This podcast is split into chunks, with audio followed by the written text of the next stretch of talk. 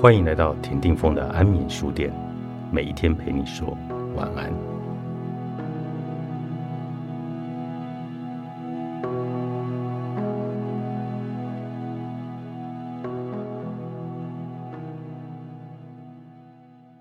据说佛陀曾经传授了八万四千种法门，也就是说，佛陀留了一个超大的工具箱给我们，每一个人都可以在其中找到适合他的工具。而针对不同的状况，也有各种不同的工具可以解决问题。假如有一颗螺丝松了，你需要的是榔头或是螺丝起子呢？用错工具的话，不但不能把事情搞定，情况可能还会更糟糕。你可能毁了螺丝，也可能把墙钻破一个洞。但如果用对工具，把螺丝旋紧是一件再容易不过的工作了。不过，工具是不会自己从工具箱里跳出来的，不是吗？我们必须自己动手。佛陀教导我们，所有的佛法都是为了让我们修理好某一个问题的工具。但首先，我们必须取得这些工具，了解什么工具有什么样的功能，然后学习怎么使用它。然而，我们不只要学会怎么使用工具而已，当使用这工具的时机来临。也就是，当某些事物开始崩坏的时候，我们开始慌张失措，我们必须要愿意使用这个工具才行。从这个角度来看，佛陀教导我们的东西，有点像是杂志里常见的自己动手做一样。随着我们一天一天的练习使用佛陀的教导，慢慢的会了解到自己的心和情绪到底是什么。我们会开始内化自己学到的知识，把它变成亲身的体验，然后慢慢的，我们会越来越熟悉这些体验，最后这些体验会更加的深化，摇身一变成为超越言语的了悟。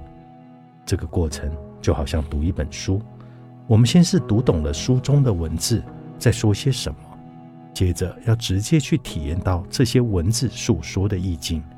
最后，这些意境成为我们生活中的一部分。我们能以多彩多姿的生活活出这书里的内涵。最初，对佛法的了解都来自于聆听和教导、上课学习、与人讨论。这让我们对于佛性、对于佛法所说的心有一个清楚的概念性的了解。我们发现，这里面充满了概念的心，也有清晰明亮的一面。心可不是一大堆乱七八糟念头的组合而已。慢慢的，我们一天一天的花时间来思维自己学习到的知识，体验随之升起。我们不再只是一再在思索新的课题，而是真的把所学用到心上去。例如，过去我们一直学习关于愤怒要如何作用的知识，现在当我们真的感受到愤怒的时候，我们能不能把所学一切用上去？我们要把知识糅合进体验之中，让这两者摩擦，直到擦出洞见的火花。这个时候，就是禅修的好时候了。禅修是让真实了悟诞生的最完美的培养皿。当洞见的火花燃起，所有迷惑的念头都在智慧之火之中消融殆尽的时候，了悟就会出现了。火花是来来去去的，时有时无的。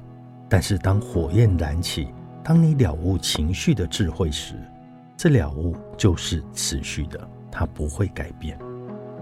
这里所说的禅修，指的就是静坐或者安住的禅修。禅修的种类有很多，包括念诵咒语、观想佛像等等。但是佛陀教导的安住禅修，非常的单纯。就只是坐着，除了保持轻松、挺直的坐姿，不费力的注视，并关照呼吸，此外就没有别的事好做了。如果有念头来了，就放下它，随它去吧。我们平常的习惯是一直想个不停，想着昨天发生的事，十年后可能会发生的事。我们的心是一个时间的旅行家。不断在过去和未来之间来回穿梭，但我们要活在这个当下，待在这个当下，渐渐习惯静坐练习后，你会逐渐体验到一种开阔、宽广的感受，一种明晰的、明亮的感受。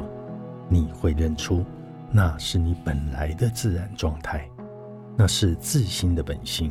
痛苦在此就会失去力道，当他一生气，就会消融，消失的无影无踪。